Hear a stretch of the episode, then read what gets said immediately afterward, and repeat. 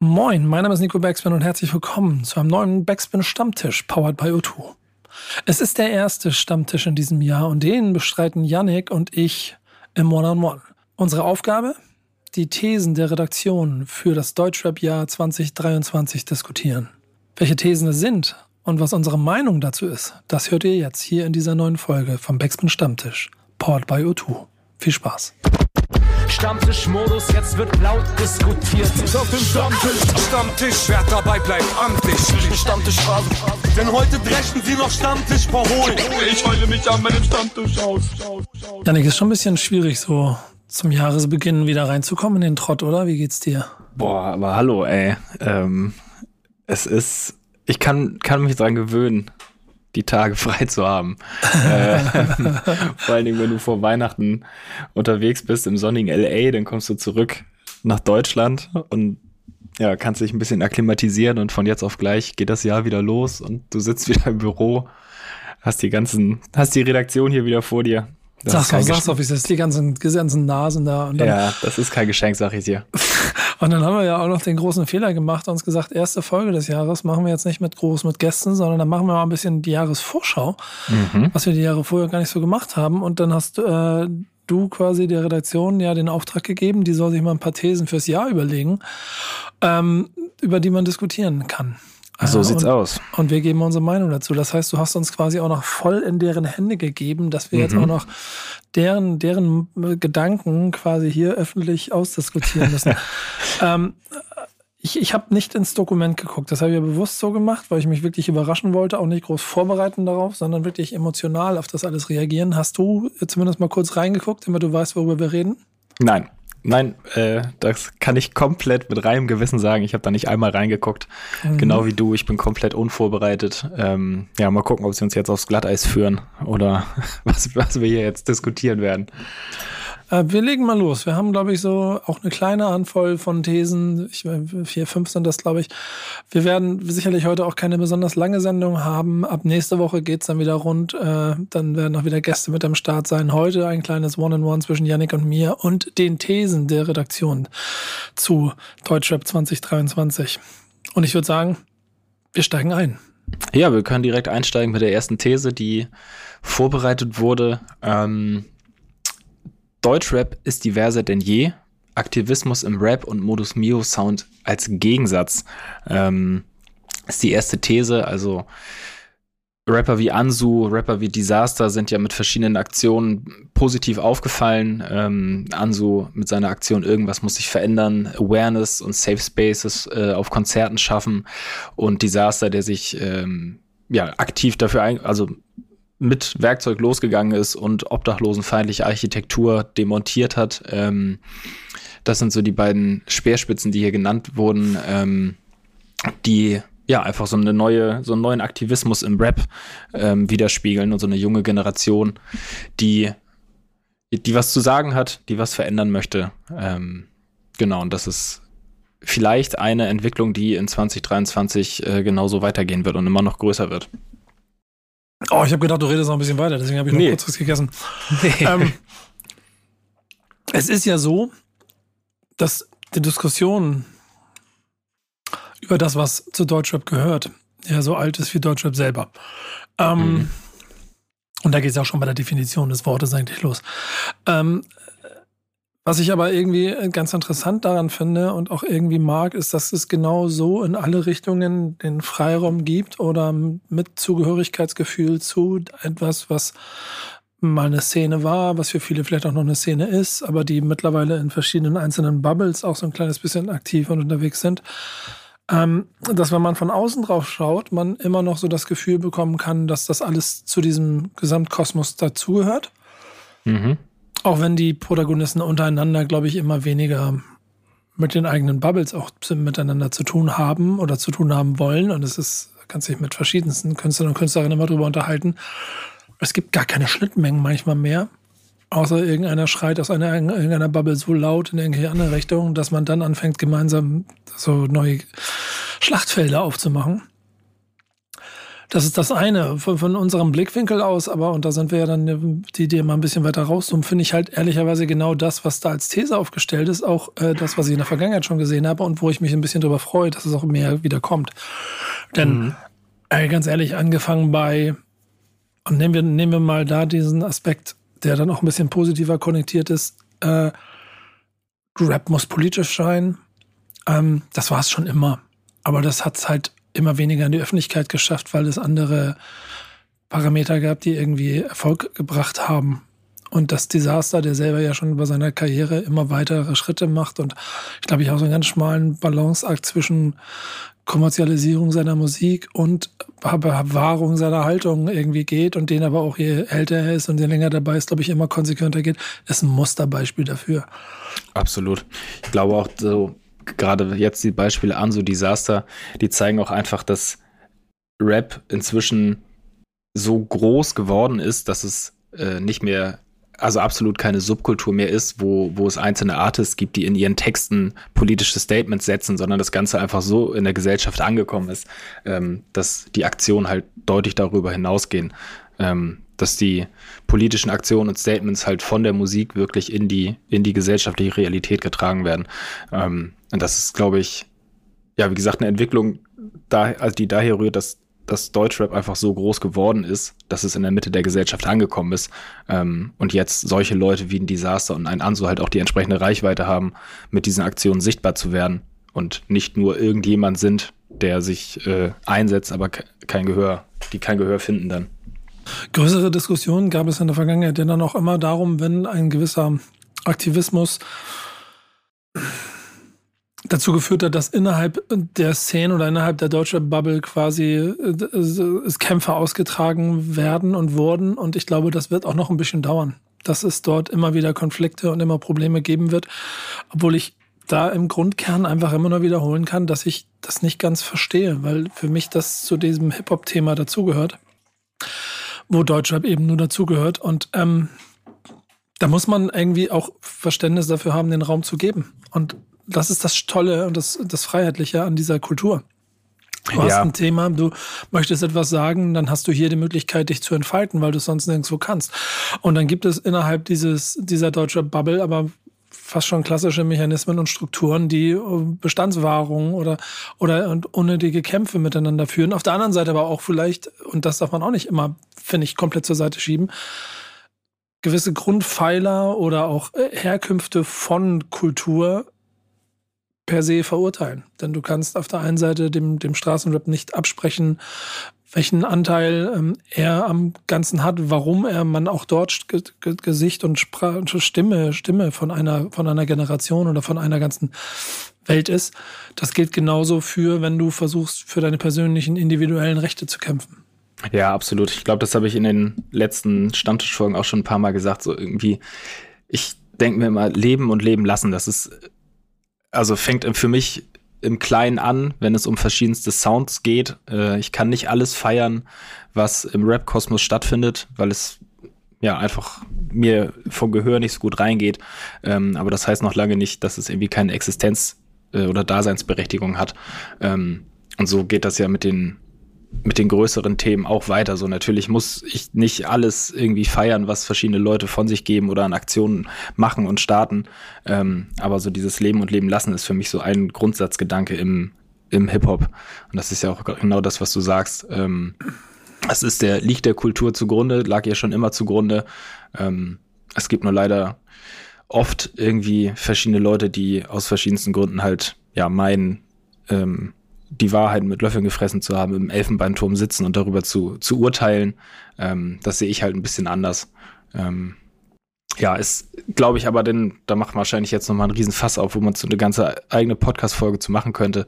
Ähm, dieses, ja, mit den Ellbogen durch die Deutschrap-Szene gehen, da würde, glaube ich, das vielen gut tun, einfach mal ein bisschen entspannter auf sich selber zu gucken äh, und nicht so viel, nicht so viel links und rechts zu meckern. Ich glaube, ähm, das ist etwas, was ich, was ich als Grundtheorie für mein, also für, für, fürs Leben, für die Gesellschaft auch immer sehe, dass es schon eine gewisse Extreme braucht, um die eigene Mitte zu finden. So, das ist in meinen Augen total wichtig. Das ist das unter dem Grundclaim Know Your Enemy, in welche Richtung du den jetzt auch immer betrachten möchtest und wo du jetzt gesellschaftlich auch immer festhältst.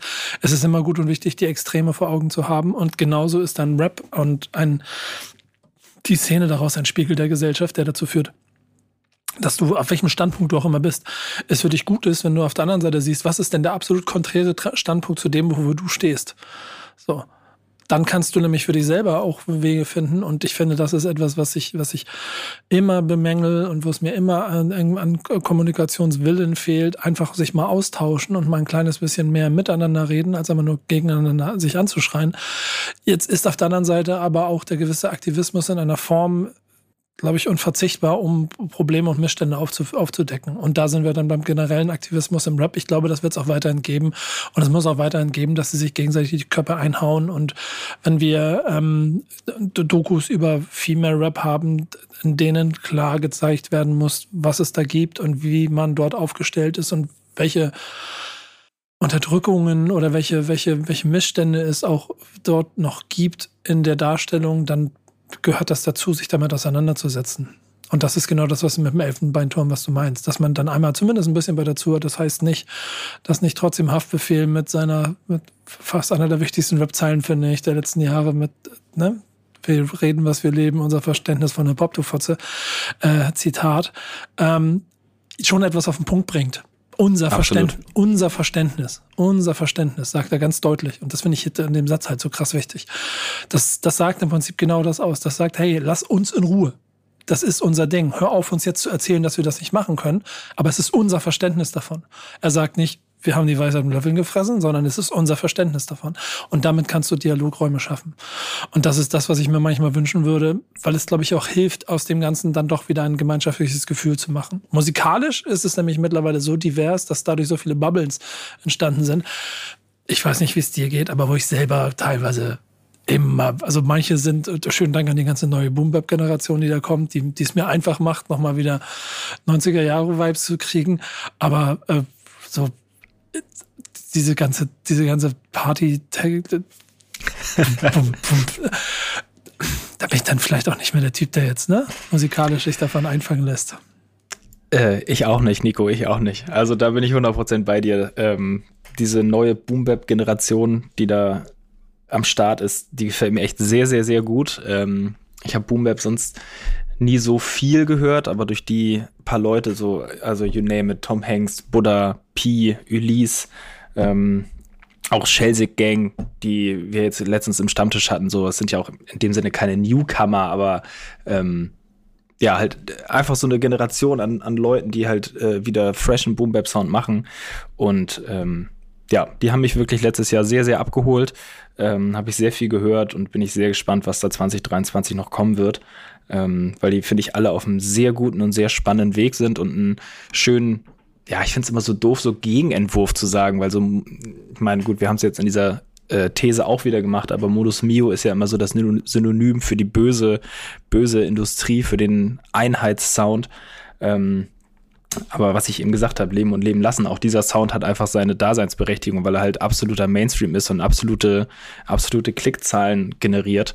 Ähm, ich finde es aber schön, dass die Szene ja so divers ist und so viele verschiedene Sounds bietet. Ähm, jetzt auch zuletzt, letzter Satz, die ähm, 2000er Samples oder die, die Dance-Tracks, auch da soll jeder für sich entscheiden, ob er das feiert, aber einfach, dass es die Möglichkeit gibt, sowas zu machen auf einem, auf einem guten Niveau und damit auch Leute zu erreichen, ähm, finde ich sehr stabil das ist das Schöne daran, es gibt in dieser Remix-Kultur kein richtig und kein falsch. Wenn du der Meinung bist, du willst Klassik auf DJ Bobo äh, Beats mit Schlagerhooks machen, solange ein Hip-Hop-Dude damit dran hängt und es, und es für sich remixt, dann ist es, dann ist es ne, Teil der Kultur.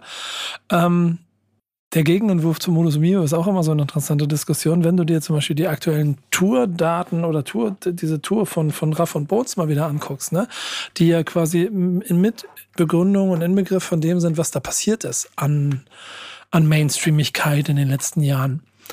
Und da sind immer noch in jeder Stadt eine komplette Halle ausverkauft und sie sind komplett am Durchdrehen. Mhm. Das kannst du nicht von der Hand weisen. Und wenn du dann die Typen dir anguckst, die das machen vor auf der Bühne, vor der Bühne, hinter der Bühne, den kannst du nicht absprechen, dass sie nicht immer noch 100% real sind zu dem gleichen Quatsch, den sie früher auch im Kiosk äh, repräsentiert haben. Dass der Sound sich vielleicht für dich nicht gut anfühlt, ganz subjektiv, ist das eine. Dass der Mainstream auf der anderen Seite genau das aber also oder das der Grund ist, womit Türen in den Mainstream weit aufgestoßen sind, ist das andere und das ist das Schöne zu sehen, dass das trotzdem auch noch da eine eine so krasse Präsenz hat. Äh, ja auch auch Contra K mit Rekordzahlen auf seiner mhm. Tour und sowas alles. Das Schöne ist aber, dass auf der anderen Seite die anderen Bubbles größer werden. So. Ja. Und im Schatten dessen, ein OJ Kimo, finde ich, hat in meiner Wahrnehmung auch durch das Album letztes Jahr auf einmal auch eine ganz andere Gesamtpräsenz, immer noch nicht in den Mainstream durchgestochen. Das kann er mit seiner Mucke wahrscheinlich auch gar nicht. Aber noch eine viel höhere, größere Parallelakzeptanz für das bekommen hat, was er da gemacht hat. Und in dem Strom, da kommen dann alle anderen mit dazu. So die junge, neue Generation, wo wir, glaube ich, beide, und wenn ich dann auch eure Playlist hier aus der Redaktion immer höre, auf jeden Fall so relativ viel Parallelen dann doch haben, egal ob nun 20 plus bei uns in der Redaktion oder ich als Graubärtiger ähm, äh, uns ziemlich schnell darauf einigen können, dass das alles ganz spannend ist. Und, und dieser Gegenentwurf, der wird spannend. Und ich glaube deshalb, um diese These jetzt zu, zuzumachen, ist die Antwort klar ja, denn es wird noch diverser und ich glaube, es wird noch also ich habe manchmal das Gefühl, so ein bisschen die Aufregung und das, das Anschreien, das, das, das hat ein bisschen geholfen, das hat ein bisschen hoch, hoch Staub aufgewirbelt, aber jetzt ist auch gut. Ja. Jetzt, wissen, jetzt wissen wir, wo die Standpunkte sind und das ist okay, aber man hat auch gemerkt, am Ende des Tages, die Parallelbubbeln sind so groß, dann halt nicht. Wir packen ja. alle, alle Murmeln in den, weiterhin in den großen Hip-Hop-Sack, aber dann ist die eine halt größer als die andere und hat nichts miteinander zu tun. Ich wollte gerade sagen, vielleicht Aufregung am Anfang sehr groß, aber wahrscheinlich merken jetzt auch viele einfach, dass da niemand irgendwem irgendwas wegnehmen will, ähm, dass man in friedlicher Koexistenz leben kann. Und dann soll da jeder seinen Sound fahren. Und äh, ja, genauso kann das 2023 sehr gerne weitergehen. Es gibt ja auch noch viele andere Felder, die man mit Deutschrap gemeinsam erobern kann. So Nächste sieht's These. aus. Nächste These. Nächste These. Rap erobert die Marketingwelt auf ein neues. Ähm, besonders wichtig, auf ein neues, der kleine Zusatz, weil ähm, ja, Rap und Marketing, die zwei Welten gehen ja schon seit längerer Zeit sehr, sehr gut Hand in Hand. Ähm, Eistees Pizzen und sonstige Produkte gibt es ja schon länger ähm, ja, zu kaufen. Es ist natürlich die Frage, ist, ist der Höhepunkt dieser Deutschrap-Produkte schon erreicht? Ähm, oder ja, geht das einfach immer so weiter? Ist die Fra Nachfrage immer noch so hoch? Ist sie gesättigt? Ähm, was wird da nächstes Jahr kommen? Ähm, auch TikTok, so eine, so eine kleine App, von der man vielleicht schon mal gehört hat, spielt dann eine nicht ganz unentscheidende Rolle. Ähm, das sind alles so Fragen, die nächstes Jahr auf jeden Fall auch nochmal spannend werden. Apropos, ich muss, ich habe ich hab gestern Nacht, ich konnte nicht schlafen, ähm, habe ich zwei TikToks fertig gemacht weiter. Ich bin richtig im TikTok-Game jetzt hier. Du hast einen TikTok von dir gemacht. Nein, nein ich mach so, ich mach so gerade, ich versuche mich mit der, wieder mit der Plattform so ein bisschen. Oh, auch, schade. Also ich versuche mich, ich, ich setze mich ja schon lange mit der auseinander, aber sie auch aktiv noch mehr zu leben. Und ähm, habe hier einfach mal Recap-Videos, einfach mal Fotos. Ähm, schade. Ich dachte, du hast dich nachts aus dem Bett geschlichen und im Wohnzimmer ein kleines Tanzvideo aufgenommen, vielleicht. Ey, und weißt du was? Genau das ist das Klischeeproblem. Genau das ist ja. das Klischeeproblem. Ja. Genau wie, genau wie ähm, geht's, geht's bei, geht's bei, ähm, wenn es um Marketing geht, bei Produkten so um Getränke jetzt? Nee. Ich, ich versuche das, ich versuche das mal die These mal ein bisschen aufzusplitten in so ein paar kleine Unterpunkte. Ich sehe da so zwei, drei ähm, über die man sprechen kann. Zum einen, also ich glaube, der Höhepunkt der deutschen Produkte ist bestimmt so ein, hat so einen bestimmten Peak bestimmt gehabt. So Pizza und Eistee und diese Einschläge, die da gekommen sind, das war schon Wahnsinn. Mhm. Dass dann hinten raus die Produkte nicht ganz langlebig waren und, und der, der Shirin-Eistee ein bisschen zu kämpfen hatte und so weiter, das gehört alles dazu. Das ist dann, glaube ich, auch etwas, was auch von Deutschland super gelernt ist. Schöne Grüße an jeden Album-Release, der auf einen Punkt hoch stilisiert wird und, und ex, ex, also, wie heißt das? Also, ne? ins Extrem gebaut wird, um dann dort den Erfolg zu haben, um dann danach mal gucken, wie sich das weiterentwickelt. Kann aber auch sein, dass es tannenbaummäßig wieder verschwindet, dann ist das alles nicht so schlimm. Das haben wir da gehabt. Was aber da trotzdem mit drin steckt, und ich finde, das sieht man an ganz vielen anderen Punkten, wenn ich mal bei der Produktseite bleibe, es gibt noch so viele verschiedene potenzielle Produkte, die theoretisch mit Künstlern authentisch vermarktet werden können. Hm.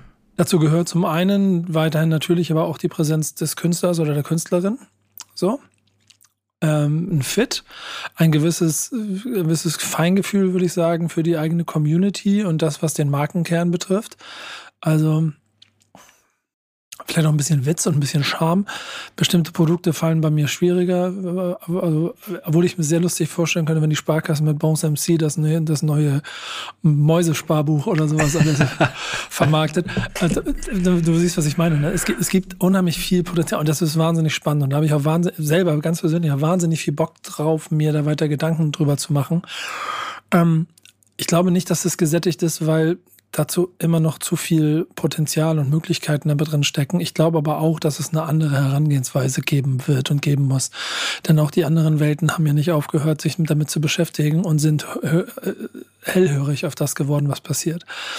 Und Rap war immer sehr gut darin, Dinge von sich selber zu machen und dann damit Märkte umzustoßen. Das haben sie gemacht. Wenn das in einem zweiten Schritt dazu führt, dass man miteinander zusammenarbeitet und auf einmal Kooperationen wie zwischen UFO und Lacoste jetzt so stattfinden, logische Konsequenz daraus. Und ich mhm. glaube, da wird es noch viele Dinge geben, die in der Zukunft passieren werden, weil dazu ist der Impact aus der Kultur heraus und damit dann auch ähm, in der Breite auf die auf eine, auf eine ganze auf mehrere Generationen einfach nicht wegzudiskutieren, dass niemand, der in irgendeiner Marketingabteilung bei Firma X sitzt, darüber hinwegsehen kann.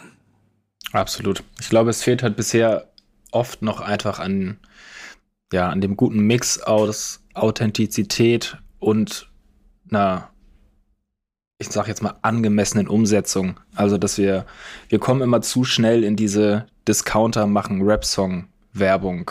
Ähm, so auf diesem Niveau bewegt sich das für mich immer noch zu oft, dass man die typischen Hip-Hop-Arme, äh, yo, yo, yo, so den, die Schiene fährt.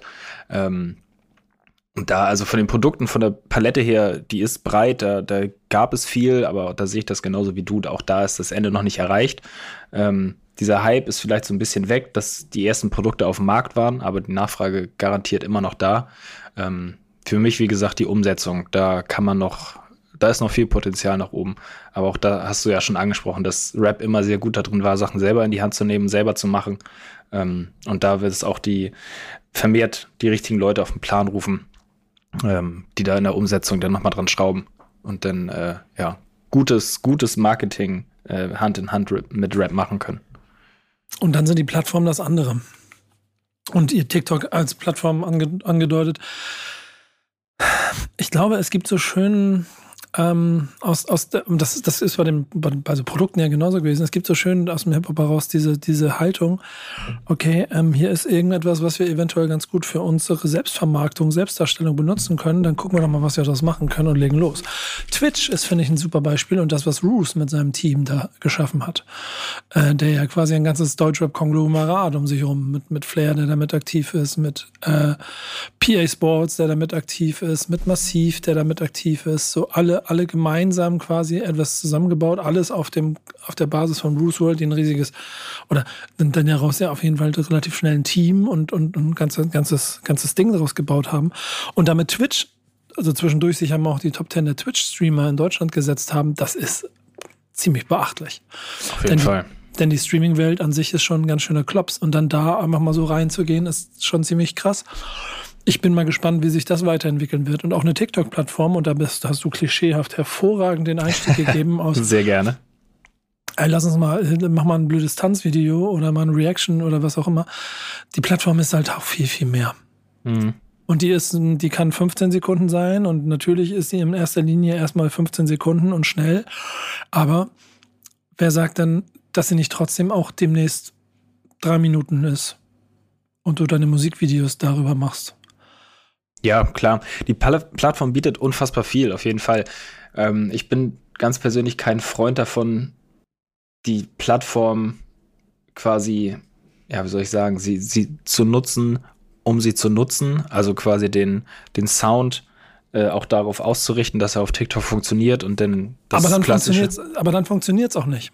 Ganz wichtig. Erzähl weiter, ne? Aber genau dann funktioniert es auch nicht. Wenn du versuchst, es so zu machen, wie die Plattform es haben möchte, funktioniert es für dich nicht. Mhm. Es sei denn, und das, also, das funktioniert in Form von Künstler und Künstlerinnen machen was und TikTok macht es viral und dann bist du erfolgreich.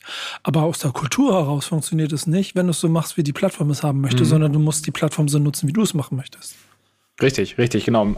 Ich wollte sagen, also so ein, zum Beispiel ein Sound machen, bewusst machen, damit er auf TikTok funktioniert ähm, und möglichst schon vor Release irgendwie gechartet ist und so weiter und so fort. Diese ganzen Moves, die kennt man. Ähm, da halte ich halt nicht, nicht so viel von.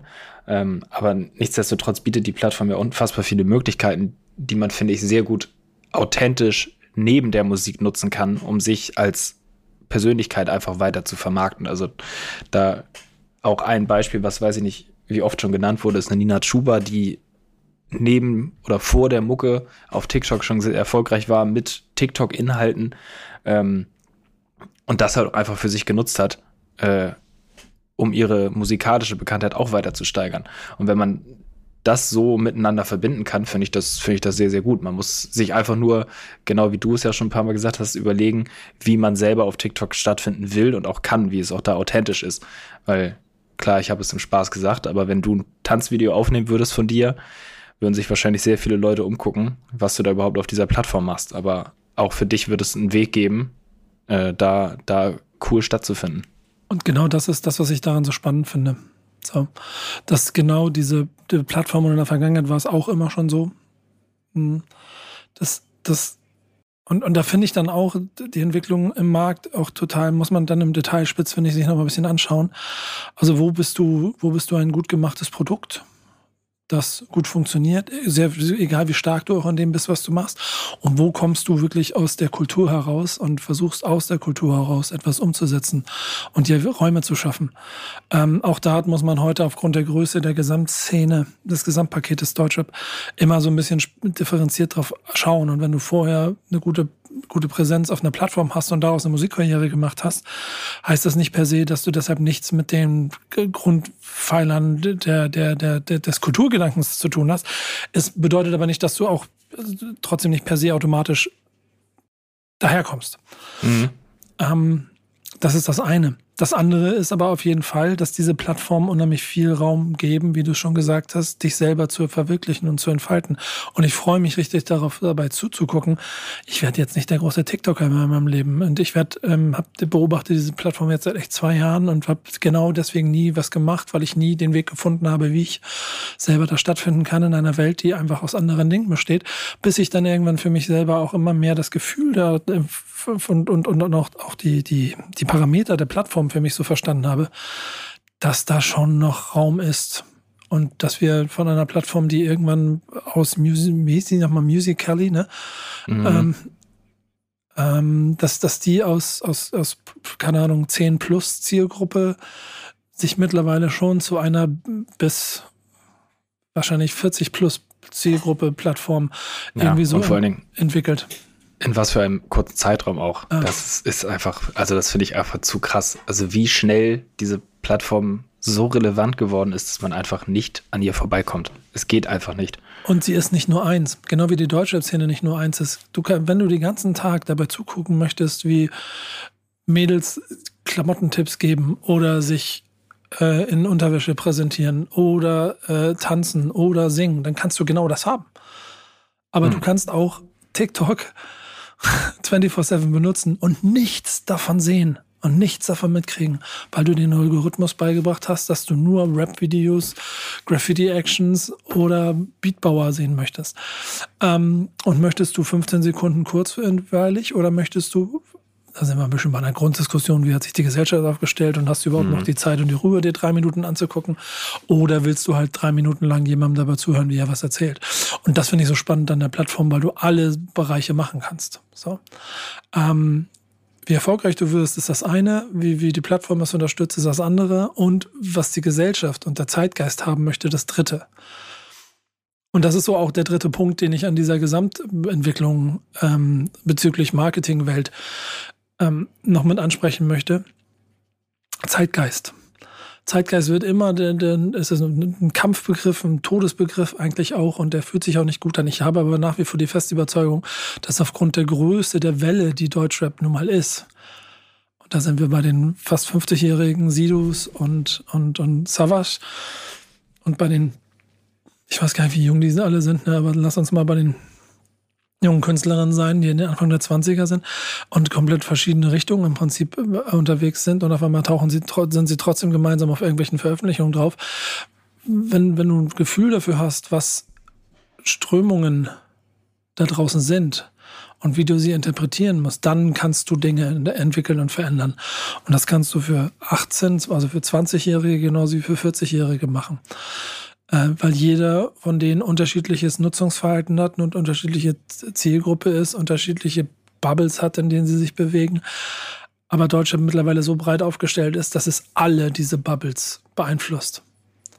Und das mag ich so gerne an, an Hip-Hop, mhm. an Deutschrap. Und deswegen bin ich so gespannt darauf und, und, und ich versuche die These wieder abzuschließen und, und gucke so gespannt darauf, dass auch diese Eroberungen weitergehen werden.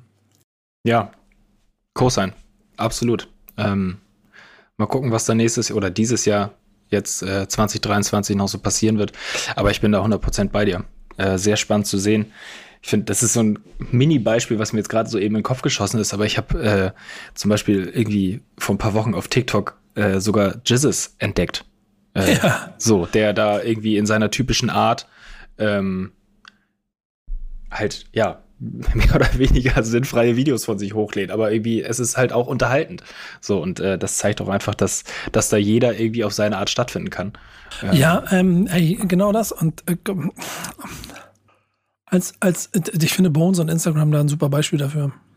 Als Instagram sich äh, entwickelt hat und und und aufgestellt hat, hatten die schon eine gewisse Vorstellung und Wünsche davon, dass man sein Leben teilt, dass daraus entsteht, dass ein, das sind liebe Grüße, sorry, Asi wie Bones MC zum wichtigsten, wichtigsten Influencer und wichtigsten Strahlkraftspersönlichkeit einer Plattform auf dem deutschen Markt wird, was er ja vor zwei, drei Jahren war, einfach mit den Zahlen, die er hatte. Das war, das war krass beeindruckend. So. Ähm, und das wird dann auch den neuen Bones oder, oder ob es ein Jizzes ist, geben, der aus welchem Grund auch immer eine Plattform, die vielleicht gar nicht für ihn gemacht ist, erobert. Ich finde, finde, finde es total interessant und lustig, OJ Kimo bei Twitter zu folgen, wie er mhm. diese Plattform nutzt. So, damit, ja. wird, damit wird er keinen großen Impact, also, aber es ist, es ist, es ist lustig, ihn dabei zuzugucken. Und wer weiß, Vielleicht entdeckt er irgendwann TikTok für sich und übernimmt das Game und wir alle wundern uns jetzt und wissen es noch nicht. Oder den ganz anderer, der da auf einmal durchdreht und wir haben auch noch alle keine Ahnung davon. Warten wir es ab. Warten wir es ab. Vielleicht sehen wir dann ja auch dich irgendwann auf dieser Plattform. Das versuche ich schon so ein drittmal. Ich werde da schon sein, aber ich, ich bin, ich werde, ich werde da eher so hobbymäßig, glaube ich, ein bisschen Spaß dran haben, wie ich jetzt zum Beispiel meine Jahresrückblicke da poste oder weiß ich, meine 5000 Graffiti-Bilder, die ich irgendwie von meinen Reisen mitbringe. Ich werde auch Formate machen, so. Aber ich, ich, das Schöne ist, man muss sich, glaube ich, bei diesen Sachen immer so ein bisschen davon befreien. Was ist denn erfolgreich und was ist, mhm. da sind wir bei den Streaming-Zahlen gewesen, bei Modus Mio, da sind wir beim Marketing. Ähm, wie funktioniert TikTok? Ich zitiere da gerne immer Jan, Jan Delay von vor 20 Jahren. Und wenn nur einer meine Platte hört, ist mir scheißegal. Hauptsache, ich fühle 100% das, was ich da mache. Und mit dem Mindset musst du reingehen. Und wenn du mit dem Mindset automat äh, äh überzeugst und andere Leute erreichst, dann hören halt 100.000 und nicht einer. Punkt. Punkt. So ich, ist es. Ich freue mich schon drauf, in die Redaktion die ganzen. das sind Statements heute. Ja, nur, nur äh, Mic-Drop-Sätze hier. Ja. Ähm, ja, wollen wir zur nächsten These übergehen? Komm, lassen wir. Ich glaube, zwei haben wir noch, ne? Dann, dann zwei haben wir noch. Dann, dann nehmen wir mal die nächste. Ähm, kurz und knapp: Deutschrap wird erwachsen. Was ist dein erstes Gefühl, bevor wir da weiter reingehen? Ähm, klares Ja.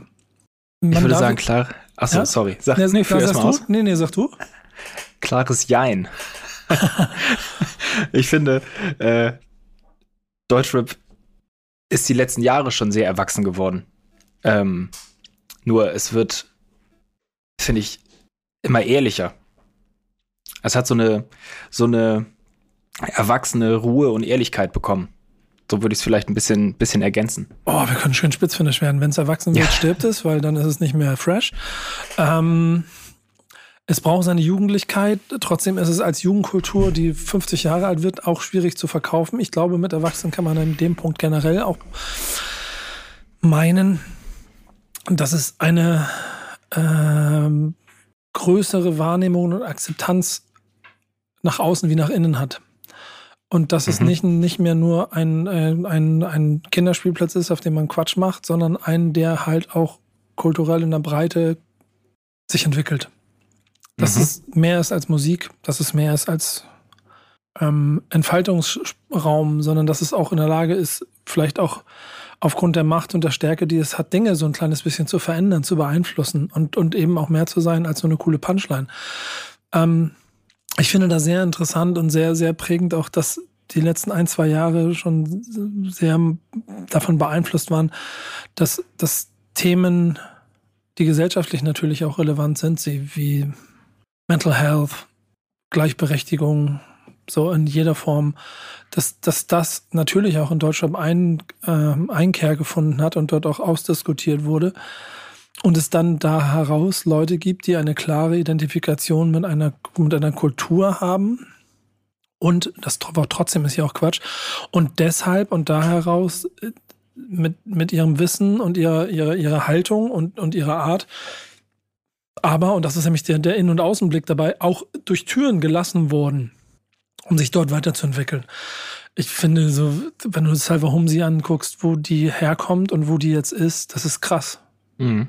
Absolut. Das ist krass. Es ist total schön zu sehen, dass, dass, dass, dass so eine Person mit ihrer Haltung da ist, wo sie ist. So.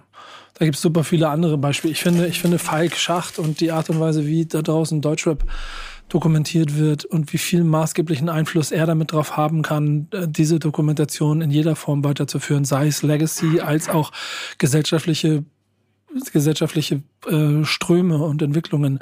Ich finde es krass, dass du, äh, und das ist ja dann bis in unsere Formate gekommen, dass du Leute wie PA Sports hast, die bei, bei Jara Backspin sich über Männlichkeitsbilder unterhalten. Das hättest du mal Erzähl, erzähl das mal so mhm. ein paar anderen Jungs aus Berlin, auch mal 2023, das sich vorzustellen, dass man vielleicht auch mal anders über das eigene Männlichkeitsbild nachdenken kann. Das finde ich schon ziemlich beeindruckend. So. Absolut. Und, und das kann man, glaube ich, schon mit Erwachsenen beschreiben. So. Mhm. 100 Prozent. So, also das sehe ich auch 100 Prozent. Ähm, auch Sido, der jetzt mit, mit dem letzten Album Paul da dem Ganzen seiner persönlichen Entwicklung auch nochmal, ist irgendwie eine komische Formulierung, aber so nochmal das, das i-Tüpfelchen aufgesetzt hat, weil ich finde, Sido ist immer so das Paradebeispiel der letzten Jahre gewesen, wie man im Hip-Hop ähm, wirklich in Würde altern kann. Und dieses einfach so sehr persönliche, noch erwachsenere Album, ähm, ja, ist da einfach nochmal so das, das i-Tüpfelchen sozusagen.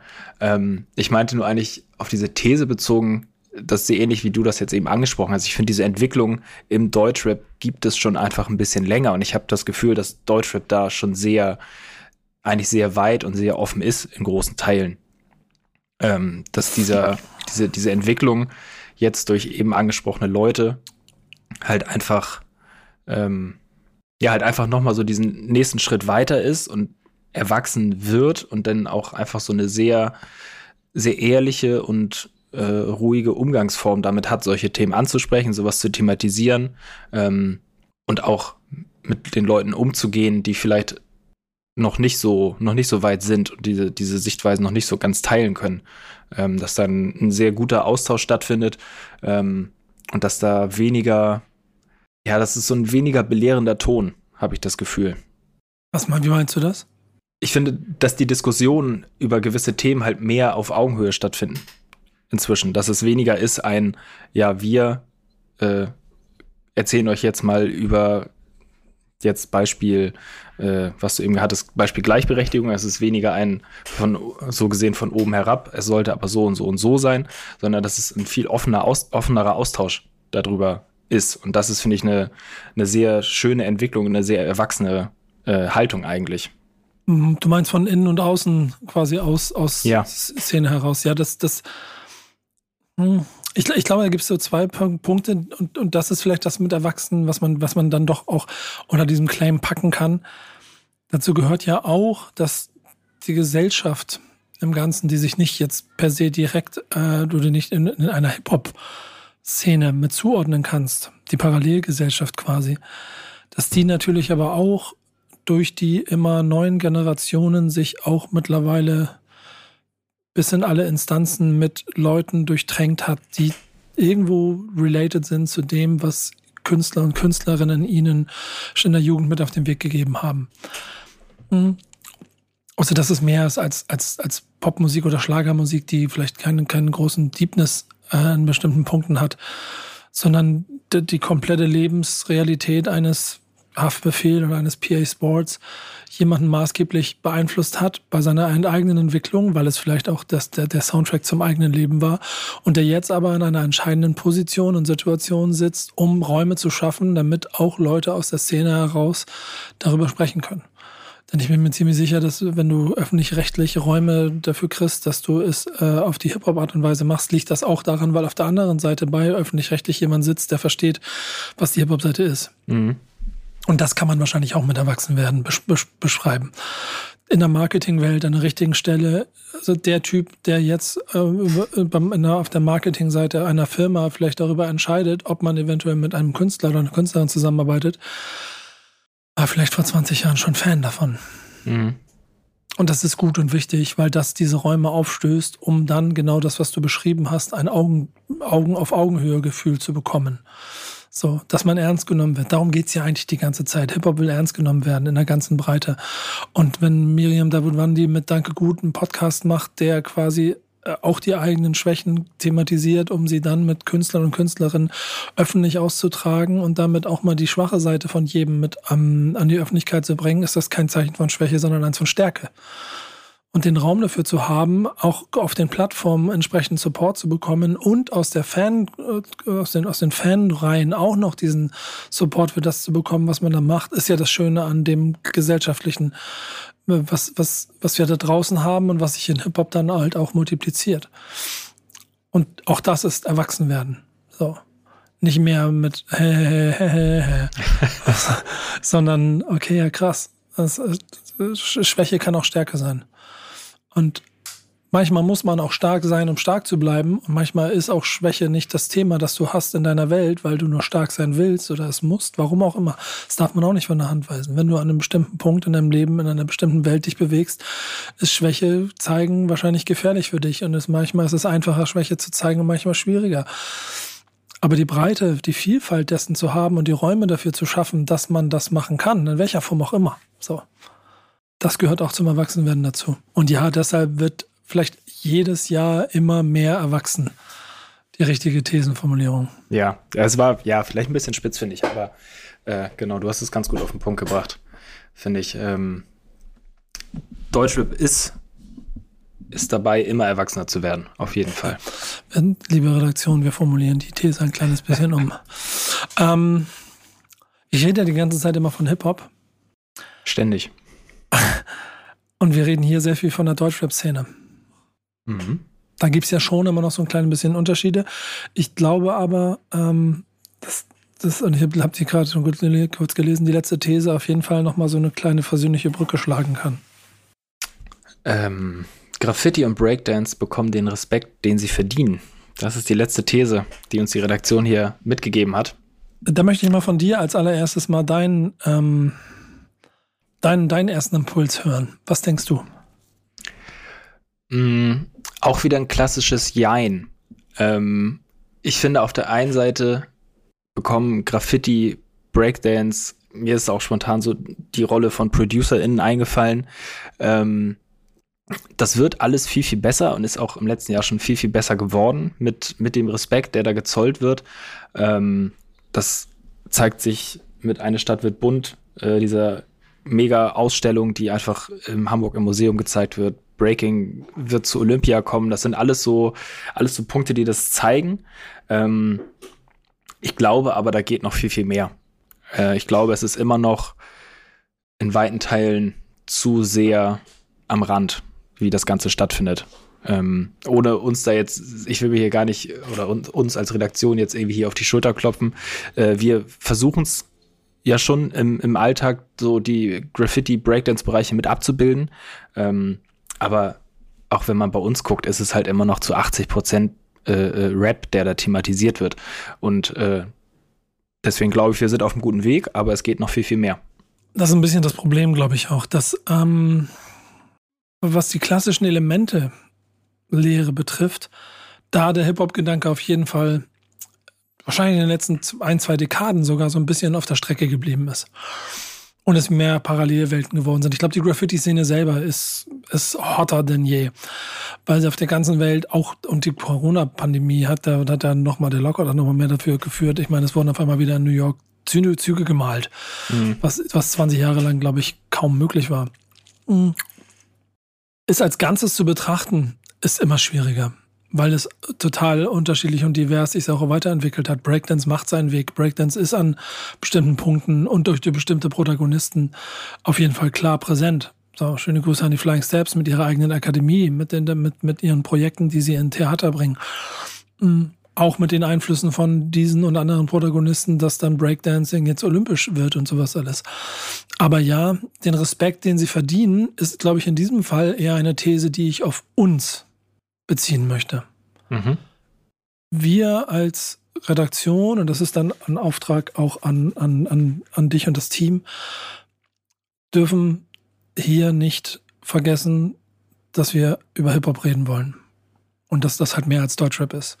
Und da müssen wir auch im nächsten Jahr, und das haben wir immer wieder, das, dafür steht Backspin in der Vergangenheit schon immer. Auch da gab es ein irgendwann immer größer werdendes Verhältnis von Rap im Vergleich zu allen anderen Elementen. Aber wir hatten in der Mitte halt immer noch, keine Ahnung, 8, 12, 16 Seiten Graffiti, die dann immer das, den Ausgleich geführt hat, den können wir online durch Podcast nicht per se liefern. Das heißt, wir müssen andere Wege finden, wie wir das mehr thematisieren und mehr Raum schaffen. Und das ist eine Pflicht, die wir haben. Das sind Themen wie eine Stadt wird bunt, die Ausstellung in Hamburg, die ihr zu dem Buch ähm, euch anschauen könnt wie gemacht dafür. Das sind aber auch, wenn wir zum Beispiel in Kooperation äh, mit, mit Marken arbeiten, auf unserer Seite auch ähm, wichtige Schritte, dass wir eben diese Elemente mit, mit reinbringen. Mhm. Da sind wir wieder zurück im Marketing, dass es nicht nur um Produkte geht und nicht nur um Rapper und Rapperinnen, sondern um die Kultur als Ganzes, wo man sehr vorsichtig sein muss, was die Verkommerzialisierung des Ganzen angeht, aber auf der anderen Seite schon auch, finde ich, gerade die Kunst ähm, äh, oder beide Formen von Kunst äh, und DJs müssen wir gar nicht rausnehmen, auch, auch die musikalische Begleitung, so viele Elemente gibt, die genau diesen, diese, dieses kleine bisschen an Feuer haben, was bestimmte Aktionen vielleicht spannend machen kann und wir dann im Zweifel, glaube ich, uns auch sagen können, wenn da schon jemand diesen Raum schaffen möchte und das umsetzen möchte, ist es doch geil, wenn man es mit Hip-Hop-Leuten machen kann. For us, by us. Ja, 100 Prozent. 100 Prozent. Das ist was, was wir uns für dieses Jahr auf jeden Fall noch mehr auf die Fahne schreiben sollten. Ähm, es gibt ja auch schon im Hintergrund so lose Ideen. Mal gucken, äh, wie wir das alles umsetzen können. Ähm, aber klar, was du sagst, es ist bei uns auch immer noch Luft nach oben, das ganze, die ganze Kultur, Hip-Hop-Kultur im Ganzen noch mehr, noch mehr abzubilden. Ähm, das werden wir tun, da werden wir dran arbeiten. Ich glaube, das Schöne daran ist auch, dass wir ähm, ja den Freiraum hier dafür haben. Mhm. Und das ist auch etwas, was wir vielleicht so abschließend nochmal auch Bezug auf den Stammtisch und den ganzen Content, den wir bei Wechseln machen, vielleicht auch nochmal klar positionieren und thematisieren können. Wir haben ja in den letzten ein, zwei Jahren ganz bewusste Schritte gemacht, die natürlich auch ein bisschen, ich würde es klar so formulieren, für Kultur und gegen Reichweite waren. Ähm, das werden wir 2023 genauso weiterführen und werden dann auch noch mehr Fokus auf Kultur setzen weil wir wollen, dass wir dort einfach den Auftrag, den Backspin vor 30 Jahren bekommen hat, dass wir den weiterführen. Nächstes Jahr sind es übrigens wirklich 30 Jahre. Ei, ähm, ei, ei. Ja, ähm, das ist kein einfacher Weg. Und gerade auch in bestimmten Formen so ist es schwierig, das auch immer wieder zu, zu dokumentieren. Und es gibt auch sehr gute Plattformen, die sich dem Graffiti an, äh, angenommen haben. So, da können, da, da können wir nicht, da können wir nicht, wollen wir gar nicht mit konkurrieren, mhm. sondern wollen aber vielleicht Mehrwerte oder halt eine extra Plattform sein, auf der auch das wieder dann stattfinden kann. Und da freue ich mich drauf, das im nächsten Jahr auch noch weiter zu forcieren und auch noch mehr in diese Richtung zu machen und hoffe darauf, dass wir als Team da gemeinsam dann auch Content liefern, der halt auch zeigt, dass wir eine Hip-Hop-Redaktion sind. das werden wir auch bleiben. Punkt. Punkt. Das waren die Thesen, die die Redaktion zusammengestellt hat. Ich fand es interessant, darüber zu diskutieren ähm, oder mit dir mich ein bisschen darüber auszutauschen. Und, Auf jeden ähm, Fall. Danke Redaktion für den kleinen, für den, für den kleinen äh, Auftrag heute, den wir gekriegt haben, uns darüber Gedanken zu machen. Vieles von dem wird uns auf jeden Fall hier in unserem Backspin Kosmos auch direkt betreffen. Und das werdet ihr beim Backspin Stammtisch dann auch weiterhin fleißig hören, den wir dann auch wieder jede Woche 52 Folgen im nächsten Jahr euch liefern werden. Mit Das war, nur der, ja, das war nur der Aufgalopp heute. ja, genau. Mit Janik an meiner Seite. Versprochen. Backspin Stammtisch, powered by O2. Bis nächste Woche. Macht's gut. Ciao. Stammtischmodus, jetzt wird laut diskutiert. Auf dem Stammtisch, Stammtisch, wer dabei bleibt, amtlich. Stammtisch Phase. Denn heute dreschen sie noch Stammtisch verholen. Ich heule mich an meinem Stammtisch aus. Backspin. Backspin. Backspin. Backspin.